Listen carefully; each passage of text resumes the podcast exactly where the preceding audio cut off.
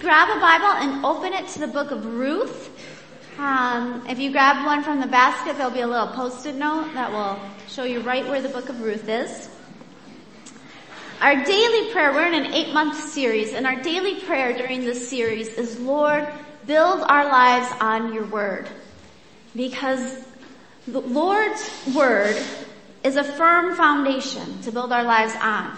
It helps us withstand all of life's storms, and it's true, and it brings freedom and life. So, that's what our goal is, to build our lives on God's Word, but we can't do that if we don't know what God's Word is. And so we've not only committed to praying every day, just a simple sentence, Lord, build our lives on your Word, but also to reading Scripture in these eight months. And we're using a tool called the Story. It's a Bible um, it's, I'm sorry, it's a book that includes Bible passages in it. Because to try to read the whole Bible in eight months would be crazy. I don't know, at least to me. So, we're using a, a, tool called the story. And if you don't have a copy of it, you can still pick up a copy in the lobby. They're $5. Or you can buy one online. Or you can listen to the passages for free. There's a, a link on our website that you can just listen to them for free. But here's how it breaks down, just so you know what you've been reading. Um, the Bible, of course, starts with Genesis, and chapters 1 through 3 of the story are passages from Genesis. Not the whole book of Genesis, but key passages. Chapters 4 and 5 of the story are key passages from the next book of the Bible, Exodus. Chapter 6, you read passages from Numbers and Deuteronomy. Chapter 7 was passages from Joshua. Chapter 8, passages from Judges. And then chapter 9 is the past, the chapter that you're supposed to read this next week, okay? And that's actually the whole book of Ruth. Because the book of Ruth is only like three and a half pages long. Alright? So you can just read it straight out of your Bible, or if you have a copy of the story, you can read it there. Um, but our goal in just reading these key passages is to gain insight into the big story of the Bible. The overarching story of who God is and how he interacts with us and how he interacts with the world. And so as um, we've been reading through this, Genesis, we learned that God created the world good, right? He created us in his image and gave it to us to rule and we broke it almost immediately, we broke the world. And so he's been on this rescue and redemption plan. And he picked one guy named Abraham, and he said, Abraham, if you follow me, I will teach you the right way to live, and I will turn your descendants into a great nation that will be a light showing other people how to live in a good relationship with each other and a good relationship with me. And so he takes Abraham to the land of Canaan, which was centrally located in the world at that time. It's where the land of Israel is now. And his descendants grow and multiply. During a famine, they move to Egypt. They don't come back home, they just stay there. And 400 years later, they're slaves in Egypt. So the book of Exodus, if you guys can still have that slide up there, I'd like that. If the book of Exodus picks up with God raising up Moses and saving that whole family out of Egypt and bringing them back to the promised land of Canaan.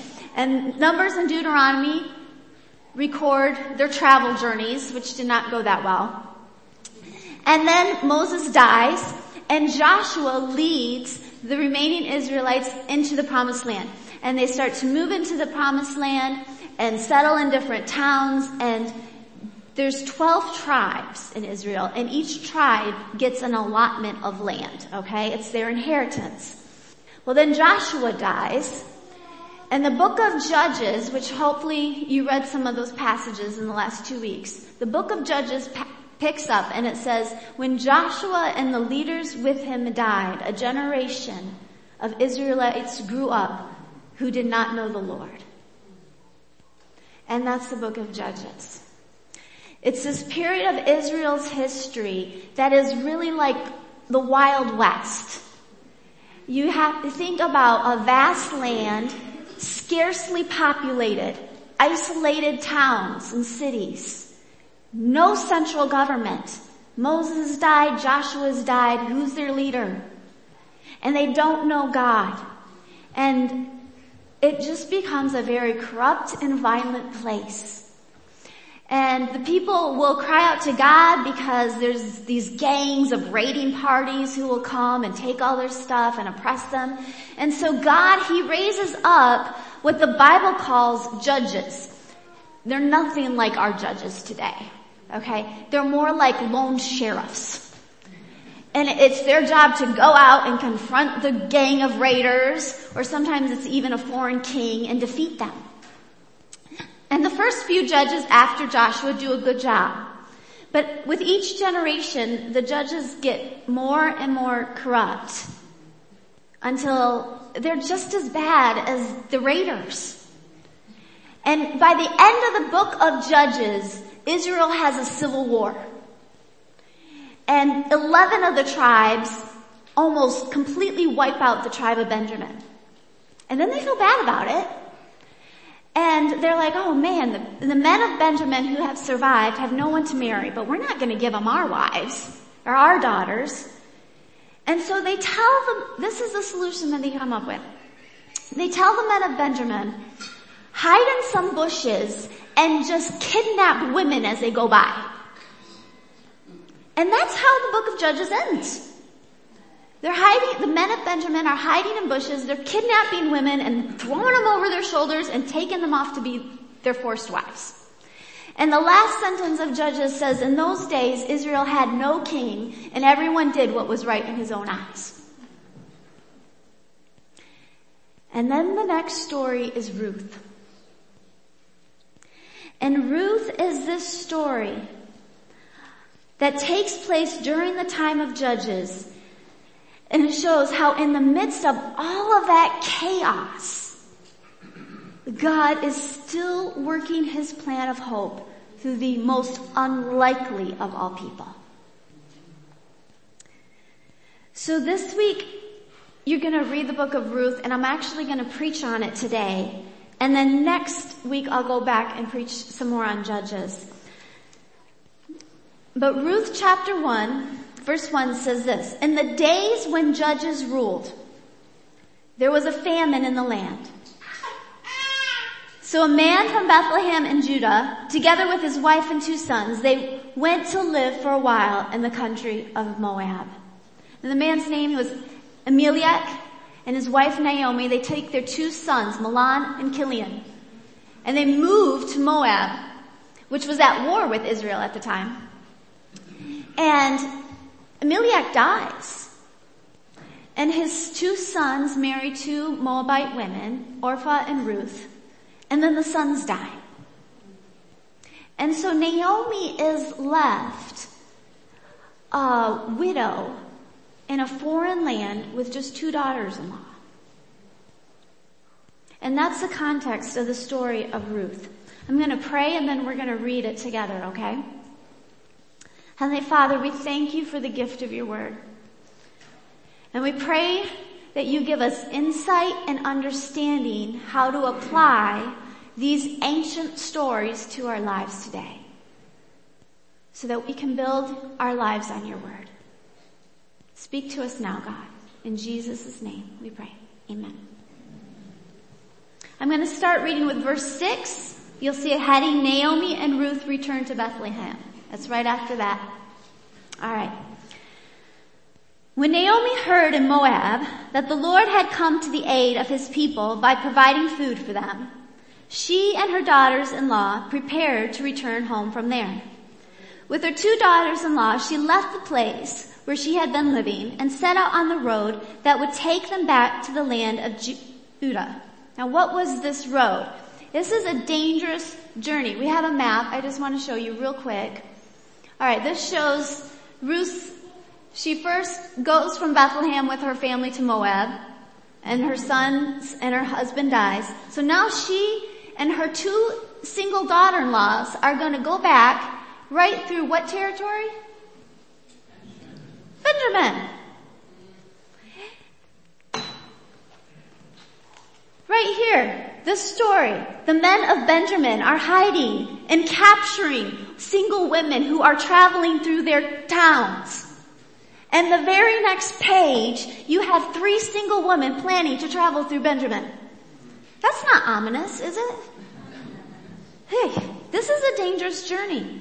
And not only is it dangerous, but there's really no promise for a better life for Orpah and Ruth in Israel. And so Naomi tells them to go back. The next verse, verse 8. Then Naomi said to her two daughters-in-law, go back, each of you, to your mother's home. May the Lord show you kindness as you have shown kindness to your dead husbands and to me. May the Lord grant that each of you will find rest in the home of another husband. Then she kissed them goodbye and they wept aloud. And they said to her, we will go back with you and to your people. But Naomi said, return home, my daughters. Why would you come home with me? Am I going to have any more sons who could be your husbands? Return home, my daughters. I am too old to have another husband. Even if I thought there was hope for me, even if I got a husband tonight and gave birth tomorrow, would you wait for those sons to grow up? Would you remain unmarried for them? No, my daughters. It is more bitter for me than for you, because the Lord's hand has turned against me. At this they wept aloud again. Then Orpah kissed her mother-in-law goodbye, but Ruth clung to her. Look, said Naomi, your sister-in-law is going back to her people and her gods. Go back with her. But Ruth replied, don't urge me to leave you or turn back from you. Where you go, I will go. And where you stay, I will stay. Your people will be my people and your God, my God. Where you die, I will die and there I will be buried. May the Lord deal with me, be it ever so severely, if even death separates you from me. You see, this is a vow she's making. When Naomi realized that Ruth was determined to go with her, she stopped urging her. I am friends with a pastor of an African refugee church in Grand Rapids. And every time I go and visit, I'm just amazed by their stories of immigration and how they like took these perilous journeys through like jungles and rivers and, and gang territory and then they came to live in um, refugee camps. Some of them, um, all of them, at least for five years. Some of them as long as 20 years in refugee camps before they were allowed to come to the United States. And whenever I ask, like, why would you do that? You know, like, why would you risk all that danger? The answer is always for hope of a better life here, right? What amazes me about Ruth is she doesn't actually have hope of a better life in Israel. She's fully expecting that she's probably gonna die. She immigrates for two reasons. First of all, she knows Yahweh. When she says, may the Lord deal with me ever so severely if even death separates you from me, that word Lord, whenever you see Lord in all caps in your Bible, that's the Hebrew name for God, Yahweh. The name that God gave Moses at the burning bush when he said, who, sh- who should I say is sending me? He said, Yahweh, I am, is sending you. That's the name Ruth uses. She has come to know the true God and she doesn't want to give him up. She doesn't want to go back to her family's gods. She doesn't want to give him up. And as Dr. Timothy Keller says, he goes, when Ruth understands the right thing to do in regards to the true God, then suddenly she knows the right thing to do in regards to her mother-in-law. She knows if Naomi tries to make this journey alone, she's gonna die.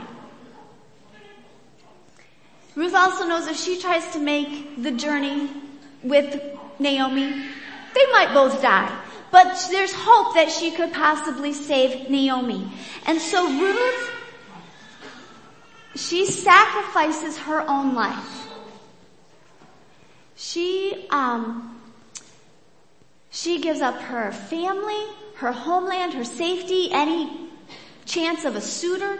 She gives it all up. She sacrifices her own life for the hope of preserving Naomi's life. We'll keep reading. They make it to Bethlehem, verse 19. So the two women went on until they came to Bethlehem. When they arrived in Bethlehem, the whole town stirred because of them.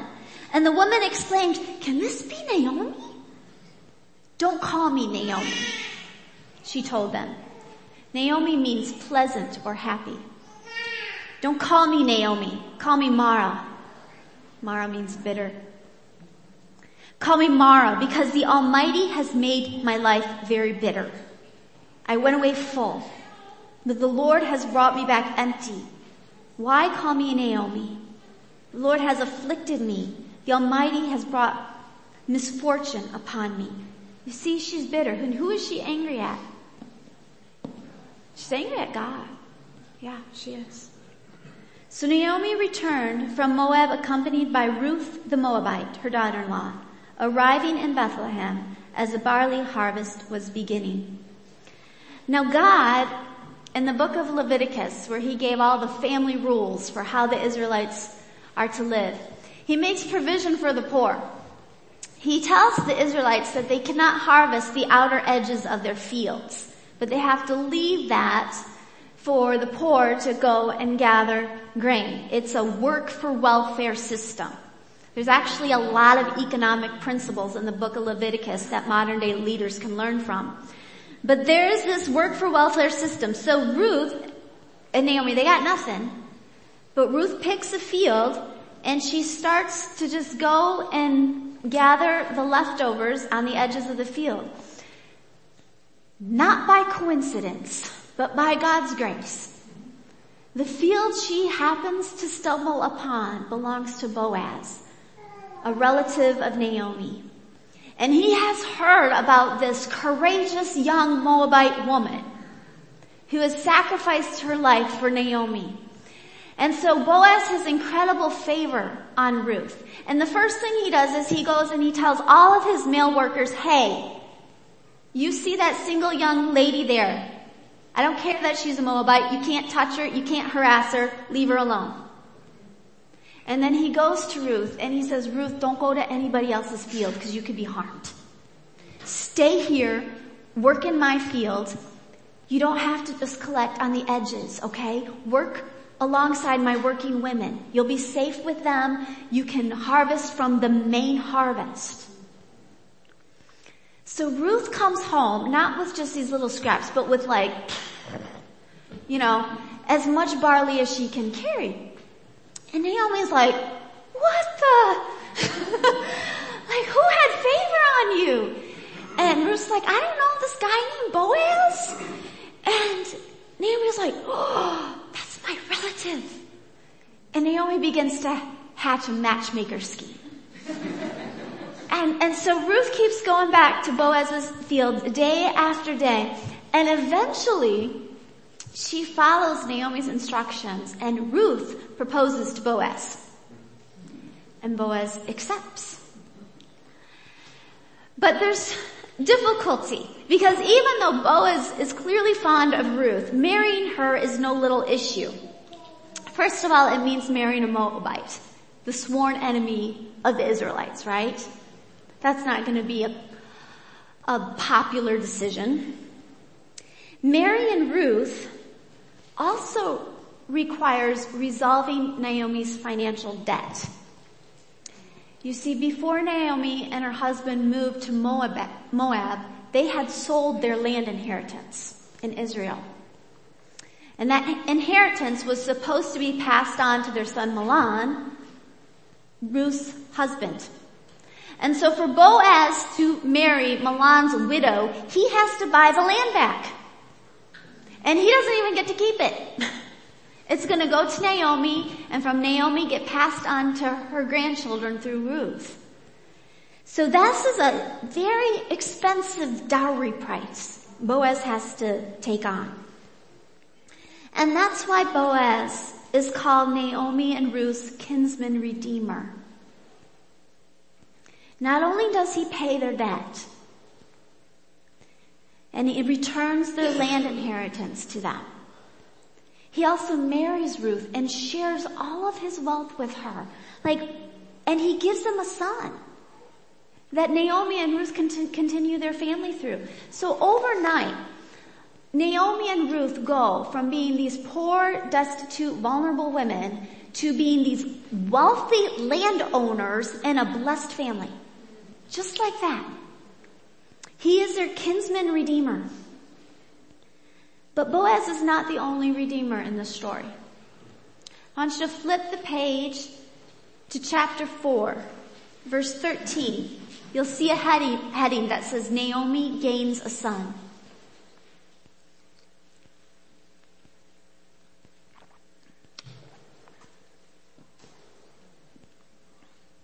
Chapter 4 verse 13. So Boaz took Ruth and she became his wife. When he made love to her, the Lord enabled her to conceive and she gave birth to a son. And the woman said to Naomi, praise be to the Lord who this day has not left you without a guardian redeemer. May he become famous throughout Israel. He will renew your life and sustain you in your old age. They're not talking about Boaz. They're talking about the baby boy.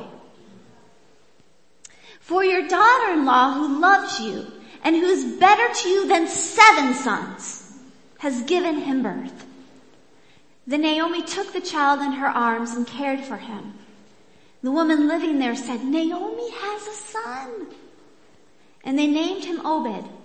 And he, he was the father of Jesse, the father of David, who became the great king of Israel. The name of this book isn't Boaz, it's Ruth. Ruth is the greater hero and redeemer. In an ancient patriarchal society that, let's be honest, was also pretty racist, we have an immigrant woman being called better than seven sons. That is unheard of in ancient literature. But it's because of her love and courage, she has redeemed Naomi's life. She has not just saved Naomi from danger and homelessness and starvation. She has also saved Naomi to a better life, a blessed, abundant life. The book of Ruth speaks to the power of faithful family, faithful friendships, faithful relationships. Just think about this. I know that sounds like, oh yeah, faithful friendships, yay. But don't think about it, really. Ruth, she believes in Yahweh. Why? Not because she heard some great sermon or went to an inspiring worship service or was part of a Bible study or read some book. No, she believes in Yahweh because she was loved by a family that loved Yahweh. That's what changed her life. And what about Naomi? She was not saved through government programs and charity. She was saved by a faithful friend who would not leave her to die alone in poverty. It is through faithful friends and relationships that lives are changed. Ruth's story illustrates, look, you don't have to be powerful, you don't have to be well educated or super talented or even well connected. You just have to be faithful. The kind of friend that counts others as your family. And that's how lives are changed. The book of Ruth also shows us that God sets people free to love everyone including people across the cultural divide. In Boaz and Ruth, we see them loving across political divides, racial divides, and economic divides. When Yahweh, the one true God, when He rules in your heart, you are set free to love all people because no one is a threat to you anymore. I want you to hear this because I think everything we listen to in the news and political ads and everything we hear says, oh, these people are bad and they're a threat to you. When God is your heavenly father, no one is a threat to you. Nobody on the other side of the political aisle or a different ethnicity or a different cultural background can be a threat to you. Your father is the king of the universe. Nothing in all creation, neither life nor death nor any power can separate you from the love of God. And so when God rules in your heart, then you are set free to love all people. And you are set free to become a redeemer. You are set free to be the kind of person who can sacrifice for others. Because you know your security isn't in the stuff of this world. It's in your Heavenly Father. In Boaz, we have a bridegroom redeemer who wipes out his beloved's death and shares his wealth with her. In Ruth, we have a suffering servant redeemer. A redeemer who leaves her home, her family, comfort, safety, everything she's ever known, and to become an impoverished alien in a foreign land. Why? Why does Ruth do this? She gives up her life to give Naomi new life. That's what redeemers do. Boaz, I'm sorry, together, Ruth and Boaz, the bridegroom redeemer and the suffering servant redeemer, they pave the way for the greatest redeemer of all. Their great grandson is the king that will save Israel. And from him is going to come another king, Jesus Christ, who will save the whole world. Boaz and Ruth show how a humble and faithful family, in this case an interracial family, how that kind of family who is faithful to God, faithful to each other, and faithful to raising their children in the ways of the Lord, how that kind of family can redeem a family legacy and even transform a nation.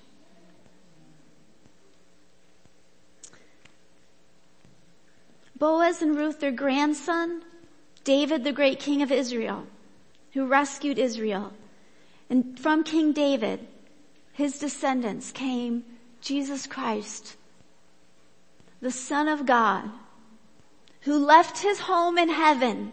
Does that sound familiar? Left his home, left all privilege, left everything to be born of a lowly virgin girl. Why did he do that? Why did Jesus do that? To save his beloved. To save you and me. To wipe out the debt of our sin. To wipe out our debt of our sin and save us from eternal death. To give us eternal life. Because he wants to live with us forever. My friends, if you've never decided to let Jesus redeem you, it is the best decision you could ever make. Could you imagine if Boaz wanted to marry Ruth and she said, no, I think I'm, I'm doing okay here. Could you imagine if Ruth had, or if Naomi hadn't let Ruth come with her? Jesus is the greatest redeemer. Let him in. Give him control of your life so that you will become a beloved son or daughter of the Most High God who loves you. He loves you and he will provide for you and he will set you free so you can truly love others. And if you are already a child of God, do not fear. Do not fear. You have nothing to be afraid of. There is no one who can be a threat to you. Don't stress yourself out by trying to hold on to everything in this world. Don't stress yourself out trying to gain everything in this world that the world says is important. As a child of the Most High God, you are free. You are free from all of that kind of stuff. You are free to love everyone. You are free to live generously and sacrificially because you know your security is in your Heavenly Father.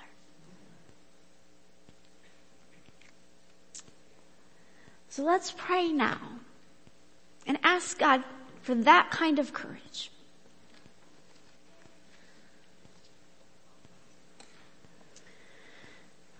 God, we thank you for being our Redeemer. That you did not just stay up in heaven, but you came to earth in the form of a humble child so that you may grow and live here and set an example for us for how we are to live, but not just that, so that you could wipe out the debt of our sins by paying that penalty for our sins on the cross and then conquering our enemy, death, so that we could have eternal life someday with you. Thank you for that. God, we open our lives to you for you to be our coming king and reign in us and make us part of your family. And Lord, through the power of your Holy Spirit, we pray you give us courage. Courage not to hold too tightly to the things of this world and get all stressed out thinking that's where our security lies. God, we pray that you give us courage to love other people generously and to become blessings to them, to become the kind of people who are redeemers, just like Boaz and Ruth. So that through you, our lives will not only be transformed, but that we can help transform the lives of others. We pray these things in Jesus' name. Amen. If today you decided for the first time to open your life to Jesus Christ to be your King and to become part of God's family, please let us know. You can talk to me or Pastor Eric after the service or make a mark on your Connect card, but let us know because we'd love to follow up with you.